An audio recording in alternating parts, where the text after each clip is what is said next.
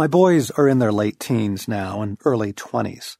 And as such, it is as easy to get them to do some chores as it is to coax ketchup from a bottle.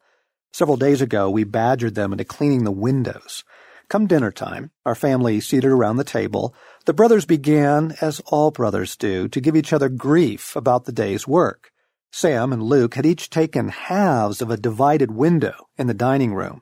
Sam was now bragging about how much cleaner his side was, appealing to the evidence like a trial attorney. We turned our attention toward the window in question, and at that exact moment, a robin smacked into Luke's pane, fell to the ground stunned, shook itself, and flew away. We looked at one another, mouths open, eyebrows raised, and burst into laughter. Nature had voted. God had voted. His timing could not have been richer. Whose window is clean? Who slacked on the job? Thwack! Brilliant. You couldn't have asked for a more choice reply.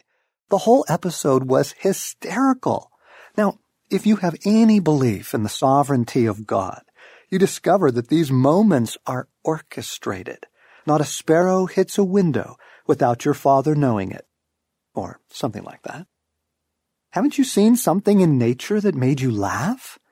Perhaps you didn't make the connection that you were meant to laugh, that it was God who made you laugh, that he laughed with you.